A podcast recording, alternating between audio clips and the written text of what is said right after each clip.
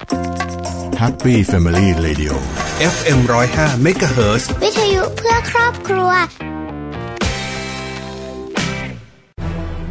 พบกับเรื่องราวข่าวสาร ด้านพลังงานทั้งในประเทศและต่างประเทศ รวมทั้งการวิเคราะห์เจาะลึกทุกประเด็นร้อน ในรายการ Energy Time กับดลฤดีชัยสมบัติ กัญญาเลขาวัฒนะ และพิสิทธิ์ช้างไพงามสนับสนุนโดย บริษัท PTT Global Chemical จำกัดมหาชน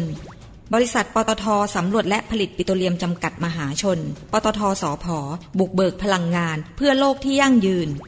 บริษัทไทยออยจำกัดมหาชน มั่นคงด้วยคนที่มุ่งมั่น กลั่นพลังสร้างสรรค์คุณค่า ปตทสารพลังสู่ความยั่งยืน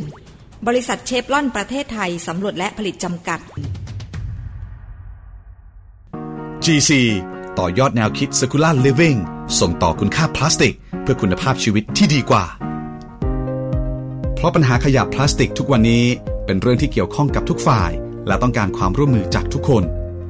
Community West Hub เทศบาลเมืองบ้านช้าง หนึ่งในความร่วมมือของภาครัฐ เอกชน และชุมชน ร่วมกับผู้ประกอบการห้างร้านในพื้นที่กว่า 32 ราย ที่สนับสนุนการคัดแยกขยะตั้งแต่ต้นทาง จากพื้นที่ห้างสรรพสินค้า และซูเปอร์มาร์เก็ตชั้นนำเชื่อมโยงกระบวนการต่างๆ ในการจัดการขยะอย่างครบวงจร ด้วย U-Turn Platform เพื่อส่งขยะพลาสติกเข้าสู่โรงงานรีไซเคิลที่ได้มาตรฐาน และการเก็บข้อมูลด้วยระบบดิจิทัล Community Waste Hub เทศบาลเมืองบ้านฉาง หนึ่งในแนวทางสร้างองค์ความรู้ และลงมือปฏิบัติร่วมกันของทุกภาคส่วน เพื่อร่วมการแก้ปัญหาขยะพลาสติก ตั้งแต่ต้นทางอย่างถูกต้อง และเกิดประสิทธิภาพ GC เคมีที่เข้าถึงทุกความสุข ถ้าไม่เริ่มต้นค้นหาในวันนั้น คงไม่มีการค้นพบในวันนี้ พบแหล่งพลังงานเพื่อคนไทย ขับเคลื่อนเศรษฐกิจและทุกชีวิตให้เติบโต จะไปสุดขอบฟ้า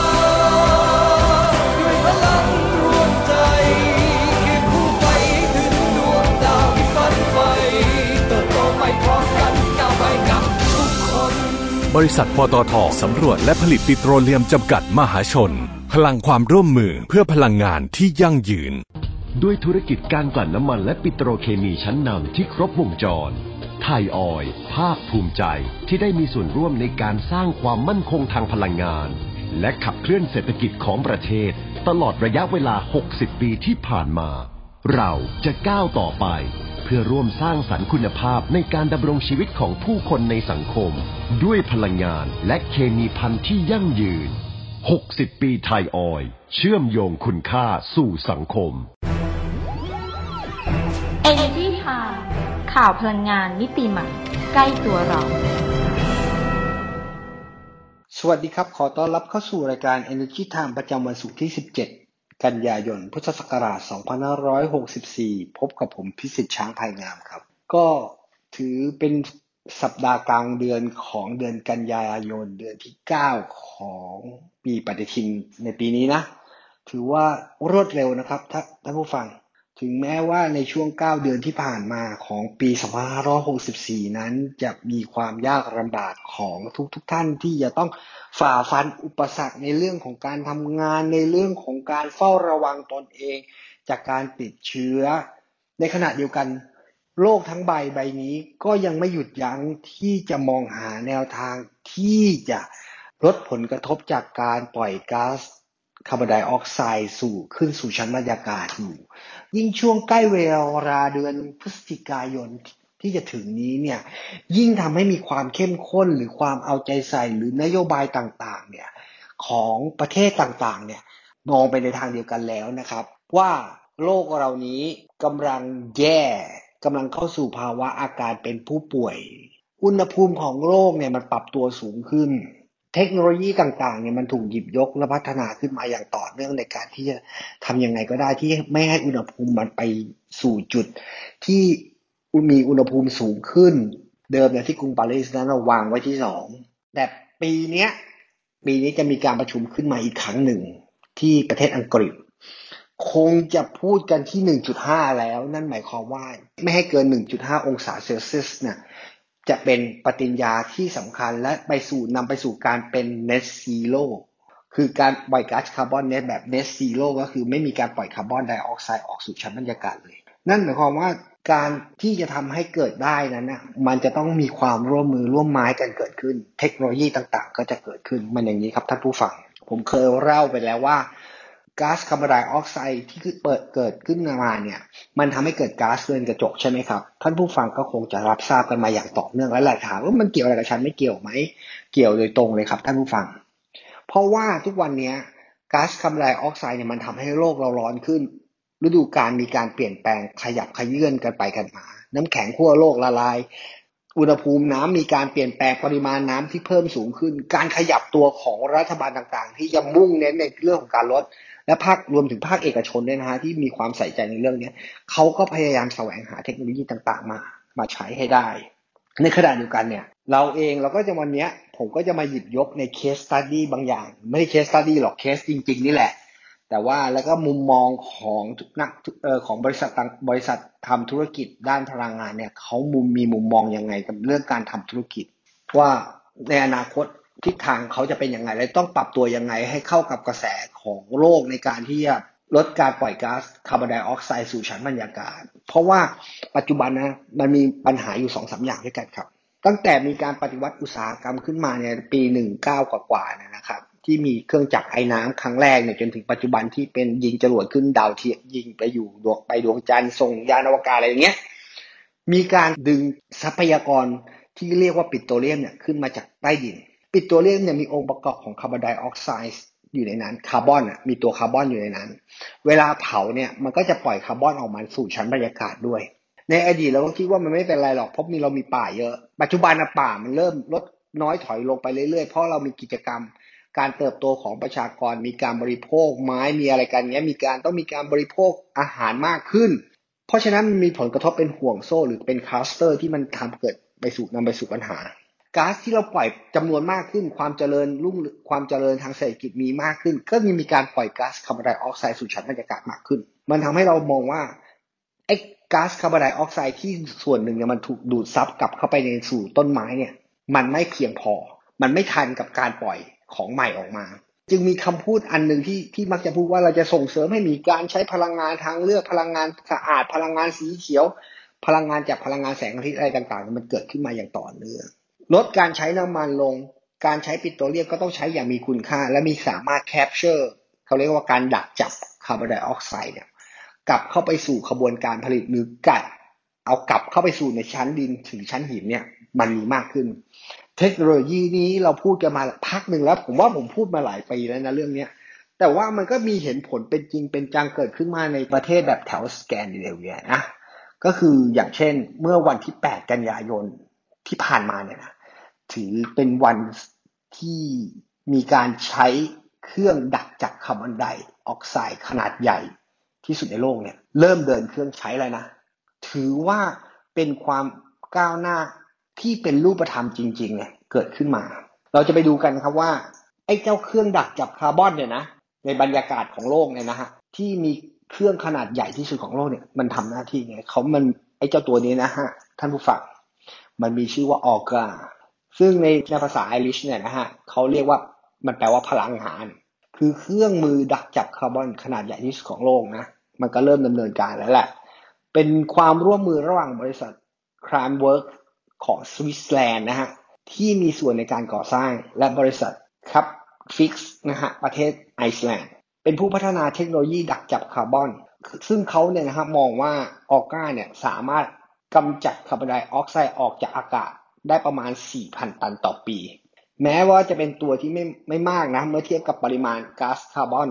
ทั่วโลกที่มีอยู่ในปัจจุบันนะ แต่นักวิทยาศาสตร์เชื่อว่ามันเป็นจุดเริ่มต้น ซึ่งผมก็เห็นด้วยนะ ถ้าไม่ทำอะไรเลยเนี่ย อาศัยเพียงต้นไม้ปลูกป่าอย่างเดียว ป่ากว่าจะโต ใช่ปะแต่ขณะที่ความเจริญรุ่งเรืองการใช้การปล่อยก๊าซคาร์บอนออกสู่ชั้นบรรยากาศมันมีเพิ่มขึ้นทุกวันทุกวันทุกวันทุกวัน มันเป็นหนทางหนึ่งเท่านั้นนะฮะที่ว่าจะสามารถดักจับมันให้ได้ บนชั้นบรรยากาศเพื่อเอามาเก็บซะ เก็บยังไงไปดูกัน จากความสำเร็จของบริษัทเนี้ยมันมีจะเพิ่มขีดความสามารถอย่างก้าวกระโดดในปีต่อๆไปด้วยเขาวางแผนไว้นะครับ โดยเขามองว่าเรื่องของการปล่อยคาร์บอนเนี่ยเป็นศูนย์เนี่ยคงเป็นทางหนทางที่ยังมีอีกระยะทางอีกยาวไกลที่จะต้องอาศัยความร่วมไม้ร่วมมือกันเกิดขึ้นของคนทั่วโลกนะครับ แต่ ออก้าเป็นก้าวที่เป็นก้าวที่สำคัญในอุตสาหกรรม โดยตรงเลยว่า เป็นแนวทางที่ดีกับอนาคตแน่นอน เครื่องดักจับคาร์บอนออก้าเนี่ยนะฮะจะใช้พัดลมขนาดใหญ่เนี่ยดึงอากาศมาผ่านตัวกองนะครับ ในกล่องกักเก็บ เมื่อเต็มแล้วเนี่ยก็จะถูกทำให้ร้อนขึ้น เพื่อเอาคาร์บอนไดออกไซด์ออกจากกล่องนะฮะและกลายเป็นก๊าซที่มีความเข้มข้นสูง หลังจากที่ถูกละลายผสมกับน้ำและฉีดฝังลงไปใน ชั้นหินบะซอลต์นะฮะที่อยู่ชั้นใต้ดิน เป็นเวลาประมาณสักสองปีนะฮะเพื่อมันจะเกิดการผสมผสานตกผลึกกันเนี่ยเป็นแร่ธาตุคาร์บอนเขาเรียกว่าคาร์บอเนตนะฮะซึ่งจะหลอมรวมอยู่กับชั้นหินใต้ดิน วิธีนี้ก็มีการพูดกันเยอะนะฮะหลาย ๆ ครั้งที่เราพูดกันว่าไอตอนที่ดักจับอะได้อะมันก็เป็นเทคโนโลยีหนึ่งแต่ตอนที่จะเอาของคาร์บอนเหล่านี้กลับคืนสู่โลกเนี่ยอย่างไง นั่นเป็นคำถามอีกคำถามหนึ่ง มันเป็นสองสามคำถามที่เกิดขึ้นมา มีเทคโนโลยีอะไรบ้าง ที่จะใช้ดักจับได้อย่างมีประสิทธิภาพ มีเทคโนโลยีอะไรบ้างที่จะทำให้มันสามารถเอาไปกักเก็บที่ไหน หรือจะไปจัดกำจัดมันอย่างไร นี่คือคำถามที่มีต้องหาคำตอบ แล้วก็ได้คำตอบออกมาว่า วิธีการของแต่ละคนเป็นแบบไหน ซึ่งผมเคยเล่าให้ฟังว่ามีเครื่องออดักจับคาร์บอนอีกที่หนึ่งที่ทำที่นิวยอร์ก เขาไปตั้งกันในสนามอเมริกันฟุตบอล เพื่อดึงสิ่งสกปรกหรือกรองคาร์บอนเนี่ย มันก็ด้วยการใช้การดูดเหมือนกัน เทคโนโลยีเนี้นะฮะมันเหมือนกับการกลั่น เทคโนโลยีการกลั่นแต่มันกลับทางสวนทางกัน เหมือนกับบริษัทที่ทำการอุตสาหกรรมฮะเขาจะแยกอากาศออก แต่นี่เอาอากาศมารวมนะครับ ก็แล้วก็กรองเอาเฉพาะสิ่งที่เป็นมลพิษก็คือคาร์บอนนั่นนะฮะคือตัวหลัก ซึ่งนะฮะความร่วมมือของของสองบริษัทนะฮะ ที่ที่เขาทำกันเนี่ยฮะของสวิตเซอร์แลนด์กับของไอซ์แลนด์เนี่ยเขามองมองว่าการจัดเก็บก๊าซคาร์บอนไดออกไซด์เนี่ยมีความปลอดภัยโดยผ่านการทำให้เป็นแร่ธาตุใต้ดิน ก็บอกว่าการก่อตัวของหินบะซอลต์ในดินแดนของไอซ์แลนด์เนี่ยเป็นสภาวะที่เหมาะสมนะฮะสำหรับกระบวนการนี้นะครับ ซึ่งเป็นการแก้ปัญหาถาวร เขาบอกว่าการที่จะกักเก็บเนี่ยมันยังไงก็ต้องใช้พลังงานใช่ไหมครับไอ้พลังงานที่ใช้เนี่ยเขาคิดว่ามันเป็นพลังงานที่ได้มาจากพลังงานใต้พิภพซึ่งทำให้เขาเนี่ยสามารถลดผลกระทบทางสิ่งแวดล้อม เนื่องจากการปล่อยคาร์บอนออกมาชั้นบรรยากาศเนี่ยน้อยกว่าร้อยละสิบแต่ทุกๆหนึ่งร้อยตันของคาร์บอนที่ได้นะฮะจากการดักจับของออก้าเนี่ยนะครับ มันมีประสิทธิภาพถึง 90%เลย ซึ่งถือว่าเป็นทิศทางที่มีความเหมาะสม ถ้าเกิดทำสำเร็จจริง ๆ เนี่ย จะทำให้เกิดการขยายตัวในการที่ติดตั้งเครื่องเหล่านี้ไปทั่วโลกได้มากยิ่งขึ้น อันนี้ก็อยู่ที่ว่าเขาจะส่งเสริมทางไหน ในขณะเดียวกันมาดูบริษัทของประเทศไทย อย่างบริษัทปตทสพเนี่ยเขาบอกว่าในตอนนี้ปตทสพเริ่มจับทิศทางของโลกกระแสโลกเนี่ยมองเห็นถึงการเปลี่ยนแปลง และจะทำให้มีผลกระทบผลต่อการที่จะปรับโครงสร้างทางธุรกิจใหม่ โครงสร้างพลังงานใหม่เกิดขึ้นบนโลกนี้นะฮะ ซึ่งเขากำลังมองหาธุรกิจที่ที่เขามีความสนใจอยู่ที่ปตทสพนะคือหรือบริษัทปตทสำรวจและผลิตปิโตรเลียมเนี่ยจะปรับตัวไปสู่อะไรบ้างเนี่ย คุณพงศธรทวีสิน ประธานเจ้าที่บริหารบริษัทปตทสำรวจและผลิตปิโตรเลียมจำกัดมหาชนหรือปตทสพที่ว่าเนี่ยนะครับก็บอกว่าตอนนี้บริษัทเนี่ยอยู่ในช่วงของการเปลี่ยนแปลงโครงสร้างพลังงานใหม่อยู่นะครับ ซึ่งกำลังเป็นทิศทางการลงทุนที่น่าสนใจนะฮะโดยจะคิดว่าจะใช้เวลาสักประมาณหนึ่งปีในการสร้างความชัดเจนว่า ปตทสพเนี่ยจะเดินทางไปทางไหน เนื่องจากคาดว่าในอนาคตเนี่ยการพัฒนาแหล่งพลังงานเนี่ยจะเริ่มลดลง และก็มองหาธุรกิจอนาคตข้างหน้าเนี่ยมากยิ่งขึ้น แม้ว่าจะมองว่าในอนาคตข้างหน้านะฮะจะไม่ได้เปลี่ยนผ่านจากธุรกิจน้ำมันและก๊าซเนี่ยแต่มีเป้าหมายที่จะมุ่งหน้าไปสู่การเป็น low carbon หมายความว่าเขายังคงธุรกิจเดิมอยู่ แต่จะทำยังไงให้ธุรกิจเดิมเนี่ย low carbon อันนั้นคือสิ่งที่ ปตทสผกำลังจะหาคำตอบ ซึ่งจะต้องมีเทคโนโลยีในการที่จะรับมือกับสภาวะก๊าซเรือนกระจกที่เกิดขึ้น โดยพลังงานแบบเดิมเนี่ยยังคงมีความสำคัญนะฮะยังมีความสำคัญและก็ต้องมีการนำเทคโนโลยีเนี่ยมาพัฒนาร่วมกับขบวนการต่างๆ มากยิ่งขึ้นทำให้เกิดการพัฒนาธุรกิจแบบใหม่ขึ้น แม้ว่าแนวโน้มจะมีการใช้พลังงานอย่างลดลงอย่างแน่นอนนะครับ หรืออาจจะมีการปรับเปลี่ยนให้เกิดการใช้ ที่ส่งผลกระทบต่อสิ่งแวดล้อมน้อยที่สุดด้วยเทคโนโลยีใหม่ที่เข้ามาช่วยจัดการมากยิ่งขึ้นนะครับ การเปลี่ยนแปลงของโครงสร้างพลังงานใหม่เนี่ยนะครับ เป็นการยืดเวลาการทำธุรกิจ E&P จากฟอสซิลที่รู้ว่าทำให้โลกไม่สะอาดเท่าที่ควรเนี่ย แต่จะทำให้โลกรู้ว่าปตทสผเนี่ยจะทำทุกอย่างที่จะให้ low carbon ให้ได้ โดยการมองว่าธุรกิจก๊าซนะฮะเป็นตัวพื้นฐานในการสร้างพลังงานไฟฟ้าที่สะอาดในระดับหนึ่ง เนื่องจากพลังงานหมุนเวียนนะฮะปัจจุบันเนี่ยยังมีต้นทุนค่อนข้างสูงอยู่ก๊าซจึงน่าจะเรียกได้ว่าเป็น transition ใหม่นะฮะในอนาคตของการพัฒนาพลังงานไฟฟ้า ในส่วนของการทำธุรกิจขุดเจาะสำรวจปิโตรเลียมของหรือ E&P เนี่ยนะฮะจะมีการทำ carbon capture นะฮะคือการดักจับคาร์บอน จากการผลิตปิโตรเลียม โดยใช้เทคโนโลยีในการดักจับและส่งกลับเข้าไปอยู่ในใต้โลกเหมือนเดิมเห็นไหมครับทิศทางไปในทางเดียวกันหมดเลย เพื่อจะได้ไม่ปล่อยคาร์บอนสู่ชั้นบรรยากาศ หรือเอาคาร์บอนมาใช้ประโยชน์ในการแปลงเป็นสารตั้งต้นต่างๆ เพื่อนำเอามาใช้ประโยชน์ได้หลักที่มีความหลากหลายอย่างมากยิ่งขึ้นนะครับ เป็นส่วนประกอบของแบตเตอรี่ที่มีน้ำหนักเบามากนะฮะซึ่งตอนนี้เนี่ยทำอยู่ที่ศูนย์วิจัยพัฒนาของปตทสผที่วังจันทร์วัลเลย์นะจังหวัดระยอง ซึ่งถือว่ายังไงก็ตามคาร์บอนมันก็ยังมีประโยชน์อยู่คาร์บอนเป็นตัวจับยึดเป็นโมเลกุลที่จับยึดและมีความแข็งคงทนสูงนะฮะถ้าเกิดมันเป็นรูปของผลิตภัณฑ์นะ แต่ถ้าเกิดมันอยู่บนชั้นบรรยากาศเนี่ยมันก็คือเป็นผลกระทบทำให้เกิดการสะท้อนกลับของความร้อนเนี่ย มันออกจากโลกเราไม่ได้นะฮะอย่างไรก็ตามใน 3 ปีที่ผ่านมาเนี่ยนะบริษัทปตทสพเองก็เริ่มธุรกิจที่ถือว่าเป็นนวัตกรรมจริง ๆ เลยนะครับทั้งในเรื่องของธุรกิจ AI Robotics เทคโนโลยีปัญญาประดิษฐ์หุ่นยนต์ผ่านบริษัท AI and Robotics Venture อันนี้เคยที่เราเล่าให้ฟังนะหรือ ARV นั่นเองนะครับ ซึ่งเอามารองรับธุรกิจปัจจุบัน แต่ก็ช่วยให้สพเนี่ยพัฒนาเชิงเทคโนโลยี เริ่มพัฒนาหุ่นยนต์ใต้น้ำอากาศยานไร้คนขับโดนนั่นนะฮะ ที่เรารู้กันเพื่อสำรวจโครงสร้างอุตสาหกรรม oil and gas นะฮะ ตอนนี้กำลังมีการสำรวจเสา Tower Telecom อย่าลืมนะว่าขุดเจาะเนี่ยขุดเจาะอยู่ในทะเลส่วนใหญ่ของปตทสพนะเขาก็จะมียานดำน้ำโดนทรายเงี้ยโดน ROV นะฮะดำลงไปดูเสาว่าเสามีความชำรุดไหมหรืออะไรเงี้ยเสาเทเลคอมก็ต้องใช้โดรนในการตรวจนะฮะซึ่งไอเสาเทเลคอมเนี่ยในประเทศไทยก็มีเป็นหมื่นๆต้น ยังไงก็ต้องใช้วิธีการใช้แรงงานให้มีจะใช้คนขึ้นไปปีนดูมันก็นะฮะมีความเสี่ยง ต้นทุนก็สูงทำให้เริ่มมีมีภาพชัดเจนมากยิ่งขึ้นในการดำเนินธุรกิจแบบในช่วงสภาวะที่เกิดการระบาดของโควิด -19 เองเนี่ย ก็จะเป็นโอกาสให้ ARV เนี่ยสามารถสร้างธุรกิจสุขภาพได้ด้วยอีกทางหนึ่งนะฮะ โดยการทำเตียงความดันลบ โดยการนำเทคโนโลยีมาพัฒนาทางด้านสาธารณสุขในแง่มุมต่างๆนะฮะ ในเรื่องของธุรกิจเฮลท์แคร์ซึ่งประเทศไทยเนี่ยมีโอกาสจะพัฒนาเป็นฮับทาง medical ด้วยนะฮะ ที่ที่รัฐบาลพยายามวางแนวทางไว้นะฮะว่าประเทศไทยจะเป็นยังไง ซึ่งถือว่าเป็นแนวทางที่เป็นประโยชน์กับประเทศไทยมาก เพราะทุกคนเห็นมองเห็นเดียวกันว่า เฮ้ยโลกเราจะใช้พลังงานลดลง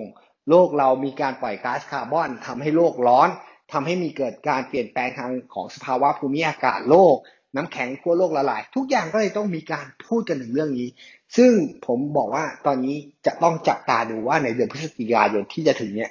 จะมีอะไรออกมาบ้าง และแนวทางของธุรกิจโลกก็จะถูกดิสลอฟอีกครั้งหนึ่ง ในเรื่องของการ ใส่ใจด้านสิ่งแวดล้อมและการลดการปล่อยก๊าซเรือนกระจกมากยิ่งขึ้น ก็ดูได้อีกบริษัทหนึ่งนะฮะ ซึ่งบริษัทนี้ก็คือบริษัท PTT Global Chemical จำกัดมหาชนหรือ GC นะฮะ โดยดรคงกพันธ์อินทรแจ้งกับประธานเจ้าหน้าที่บริหารของ GC นะฮะ ก็บอกว่าเขาก็เป็นส่วนหนึ่งในการดูแลสิ่งแวดล้อมในฐานะผู้ดำเนินธุรกิจเคมีระดับสากลนะฮะ และสร้างสรรค์คุณภาพชีวิตโดยให้ความสำคัญในการดำเนินงานอย่างยั่งยืนทางด้านเศรษฐกิจ สังคม และสิ่งแวดล้อม ด้วยแนวปฏิบัติด้านสิ่งแวดล้อม สังคมและธรรมาภิบาลนะครับ รวมไปถึงการนำหลักเศรษฐกิจหมุนเวียนเนี่ยมาปรับใช้ในปีนี้นะฮะ GC ได้รับการประเมินให้ได้รับรางวัลตัวชี้วัดธุรกิจคาร์บอนต่ำและยั่งยืนนะฮะในระดับโดดเด่น ซึ่งสะท้อนถึงความมุ่งมั่นในการดำเนินธุรกิจอย่างยั่งยืนของบริษัท ซึ่งถือว่า GC เนี่ยได้รับการประเมินระดับสูงสุดมาอย่างต่อเนื่องเป็นปีที่สามด้วยนะฮะ GC เองเขาตระหนักถึงความสำคัญของผลกระทบสภาวะการเปลี่ยนแปลงของภูมิอากาศนะฮะเพื่อให้สอดคล้องกับพันธสัญญาตาม Paris Agreement ที่ผมกล่าวไปข้างต้นแล้วนะฮะที่เกือบทุกประเทศในประชาคมโลกเนี่ยได้ร่วมลงนามกัน ตั้งแต่ปี 2558 เพื่อลดการปล่อยก๊าซเรือนกระจกนะครับ โดย GC เนี่ยตั้งเป้าหมายชัดเจนในการยกระดับความยั่งยืนและลดการปล่อยก๊าซเรือนกระจกเนี่ยให้เข้มข้นมากยิ่งขึ้น โดยการตั้งเป้าหมายที่จะลดการปล่อยก๊าซเรือนกระจกให้เป็นศูนย์หรือ net zero ใน scope หนึ่งและสองนะฮะ และในส่วนของ scope ที่ 3 ของนั้นจะเป็นการลดให้ได้ถึง 50%ในปี 2593 ซึ่งการตั้งเป้า Net Zero เนี่ยมีแผนงานอย่างชัดเจน โดยมีการมีตัวผลักดันทั้งสองเรื่องด้วยกัน คือเรื่องเศรษฐกิจหมุนเวียน ซึ่งบริษัทเนี่ยดำเนินการมาอย่างตลอดต่อเนื่องอยู่แล้ว และการดำเนินงานเพื่อลดการปล่อยก๊าซเรือนกระจก ก็มีการดำเนินการใน 3 เรื่องด้วยกัน คือเรื่อง operation คือการเพิ่มประสิทธิภาพการดำเนินงาน ลดการปล่อยของเสีย การปรับ portfolio สู่การลงทุนในธุรกิจคาร์บอนต่ำนะฮะให้มากขึ้น และการนำเทคโนโลยีด้าน compensation นะฮะมาประยุกต์ใช้มากยิ่งขึ้น ซึ่งเรื่องนี้ถือว่า GC ก็ดำเนินการอย่างต่อเนื่องมานะครับ อีกเรื่องหนึ่งกฟผนะฮะเขาก็ได้คว้ารางวัลอาเซียน Energy Award ด้วยนะครับ ในปีนี้นะครับ ถือว่าเป็นปีที่มีการแพร่ระบาดทำให้ ข่าวข่าวเงียบไปเลยว่าใครได้มั่งซึ่งผมกำลังจับตาดูอยู่ว่ามีโครงการไหนบ้างที่ได้รับรางวัลในปีนี้นะครับ ซึ่งกฟผก็ได้ถึง 6 รางวัลเลยนะครับ ในงานอาเซียน Energy Award 2021 จากผลการดำเนินกำกับดูแลกิจการถ่านหินที่ดีของโรงไฟฟ้า และเหมืองแม่เมาะที่เป็นมิตรกับสิ่งแวดล้อมนะฮะ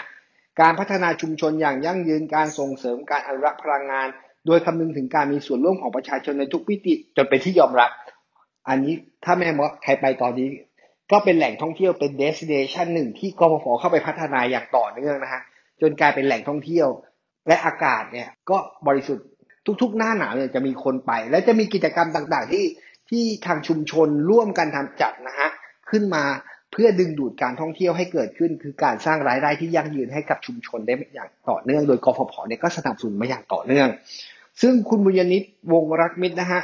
ท่านผู้ว่าการการไฟฟ้าฝ่ายผลิตแห่งประเทศไทยก็บอกว่ากฟผในฐานะตัวแทนประเทศไทยเนี่ยสามารถคว้ารางวัลการประกวด Asian Energy Award นะฮะ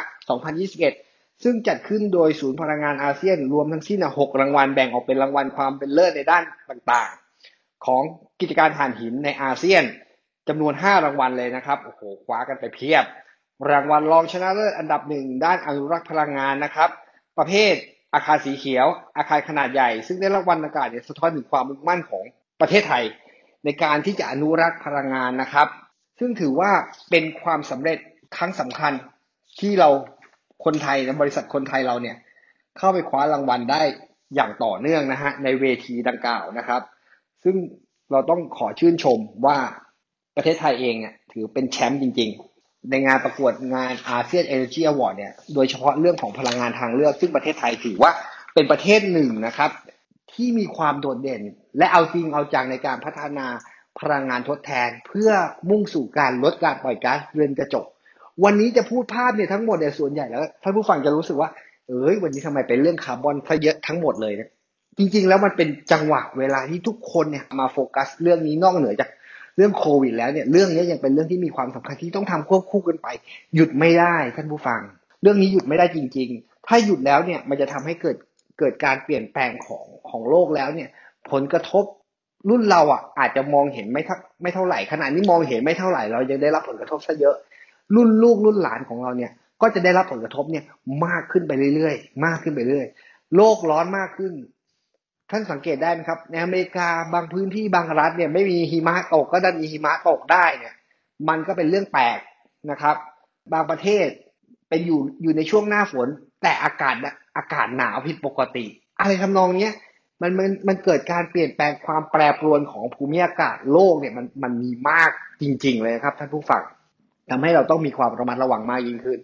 เรื่องนี้ก็ฝากท่านผู้ฟังด้วยนะครับ ว่าเราเป็นส่วนหนึ่งในการที่จะนำไปสู่การลดการปล่อยก๊าซเรือนกระจกได้ และก็ดำเนินชีวิตไปอย่างปกติสุขได้ พลังงานที่ใช้ก็ใช้อย่างประหยัดใช้อย่างรู้คุณค่า ใช้อย่างเต็มประสิทธิภาพ ใช้เครื่องใช้ไฟฟ้าที่ประหยัดไฟ อะไรเหล่านี้มันก็เป็นการเป็นคนละไม้คนละมือในส่วนจุดเล็ก ๆ ที่ต่อเชื่อมกันเป็นจุดใหญ่ ๆ ได้ ภาพใหญ่ของประเทศมันก็นำไปสู่การลดการปล่อยก๊าซเรือนกระจกได้ จะให้มองเป็นเรื่องว่าของผู้ประกอบการเพียงฝ่ายเดียว หรือหน่วยงานรัฐเพียงฝ่ายเดียว มันไม่ประสบความสำเร็จเราจะต้องทำด้วย เรื่องนี้ไม่ใช่เรื่องยาก ท่านก็รู้อยู่ ถ้าเราเปิดไฟ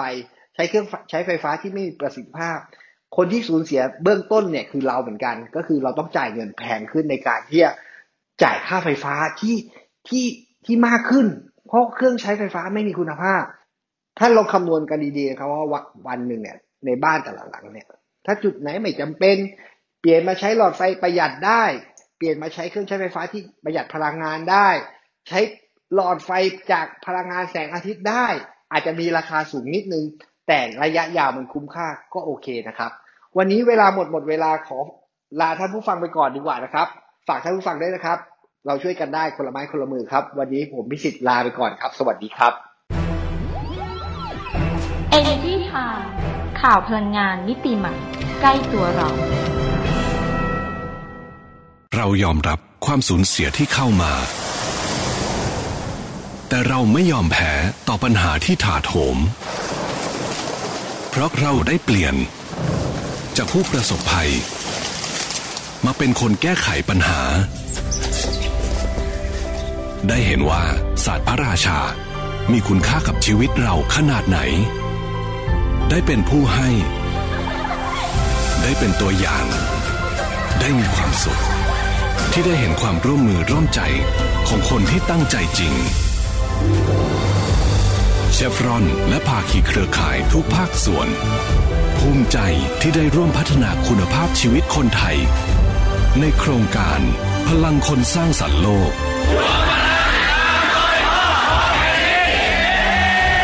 เราจะเดินหน้าต่อไป เพราะการเปลี่ยนแปลงที่ยิ่งใหญ่ เกิดจากแรงใจของทุกคนในช่วงเวลาที่เราทุกคนต่างต่อสู้ในสมรภูมิโควิด -19 ทุกคนต่างระดมสัพพะกำลัง ช่วยเหลือกันอย่างไม่รู้จักเหน็ดเหนื่อย โครงการลมหายใจเดียวกัน กลุ่มปตทขอร่วมเป็นอีกหนึ่งพลัง ส่งมอบเครื่องช่วยหายใจ อุปกรณ์ทางการแพทย์ และความช่วยเหลือด้านต่างๆ ที่จำเป็น ให้เราก้าวผ่านวิกฤตครั้งนี้ไปด้วยกัน กลุ่มปตทเคียงข้างสังคมไทย ด้วยลมหายใจเดียวกัน ติดตามรับฟังรายการ Energy Time ได้ทาง สวท FM 105 MHz ทุกวันจันทร์ถึงศุกร์เวลา 19นาฬิกา30 นาทีถึง 20 นาฬิกา และสามารถรับฟังรายการย้อนหลัง พร้อมติดตามข่าวสารพลังงานมิติใหม่ใกล้ตัวเรา ได้ทางเว็บไซต์ www.energytimeonline.com สนับสนุนโดย บริษัท PTT Global Chemical จำกัดมหาชน บริษัท ปตทสำรวจและผลิตปิโตรเลียมจำกัดมหาชน ปตทสอพอบุกเบิกพลังงาน เพื่อโลกที่ยั่งยืน บริษัทไทยออยจำกัดมหาชน มั่นคงด้วยคนที่มุ่งมั่น กลั่นพลังสร้างสรรค์คุณค่า ปตทสารพลังสู่ความยั่งยืน บริษัทเชฟลอนประเทศไทยสำรวจและผลิตจำกัด